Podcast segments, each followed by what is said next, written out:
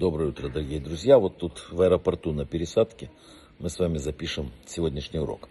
Вот странствие сынов Израиля. Основатель хасидизма Балшемтов учил, что 42 перехода, о которых рассказывается в этой недельной главе э, странствий э, евреев по пустыне, соответствует 42 этапам жизни любого человека.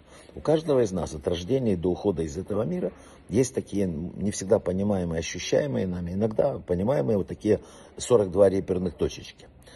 И, конечно, иногда люди ошибаются на этом пути. Нам специально рассказывается о потрясающем поколении пустыни, великом поколении, которое, тем не менее, каждый раз ошибалось, грешило. Для чего нам это рассказывается? Что даже из неудач, да, которые бывают на каждом жизненном пути у любого человека, их можно трансформировать в позитивный духовный опыт. Вот для этого нам рассказывается об ошибках и грехах великого поколения, чтобы мы помнили, что всегда есть надежда. Сказано э, нашими мудрецами, что при любой ошибке можно вернуться и вновь обрести расположение Бога.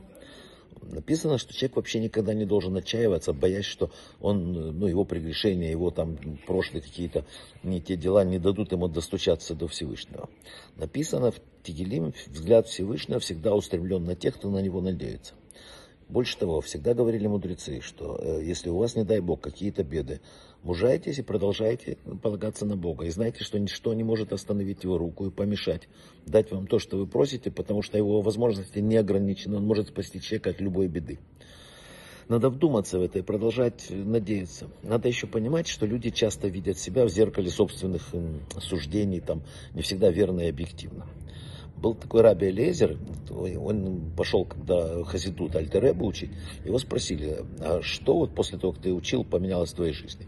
И он говорит, смотри, ничего не поменялся, изменился только вопрос. Раньше я сидел, занимался добрыми делами, учил Тору, там, делал какие-то, еще что-то. Я думал, как такой праведник, э, как я, вот, сможет ли Бог такому э, большому праведнику сделать такой большой рай, которого я, наверное, заслуживаю. Я отвечал себе, что Всевышний бесконечен, и он наверняка сумеет организовать мне достойный рай. Теперь, когда я многое понял, понял тайны Тора, ознакомился со своими внутренними силами, понял животную душу человека, я задаю себе другой вопрос. Я все время отвлекаюсь, я ничего не делаю до конца, как мог бы делать. Как Всевышний вообще терпит такого, как я? И ответ остался тот же. Всевышний бесконечен, и он сможет э, терпеть даже такого, как я. Вот, и вообще надо к этому иначе относиться. Вот такой был э, вот, Равин Хиэль, он говорил, что научился от своих учителей никогда не тревожиться о двух вещах. О том, что можно исправить, и о том, что уже никогда исправить нельзя. То, что надо, ну, можно исправить, надо просто взять и исправить, и не тревожиться больше об этом. То, что нельзя исправить, ну, тревога не поможет, надо отойти от этого. Еще мы должны помнить одну вещь в мире вот этой тьмы, в мире этого зла, в мире, где происходят вещи, противоречащие духу вообще, божественности, Всевышний ждет следующее, что и построят они мне храм, и я буду обитать среди них. Он ждет, что мы построили себе дом, в котором он сможет встречаться с, вот с нами. В храме, когда был храм, святая святых, все это было. Да? И вот э, именно этого пообещал Всевышний нашим праотцам всем, Именно он, когда он говорил о земле Израиля, он имел в виду не поля и виноградники. Когда жених с невестой говорят друг другу, мы построим дом, они понимают, что дом это такое это средство связи между ними. Вот храм был средством связи со Всевышним.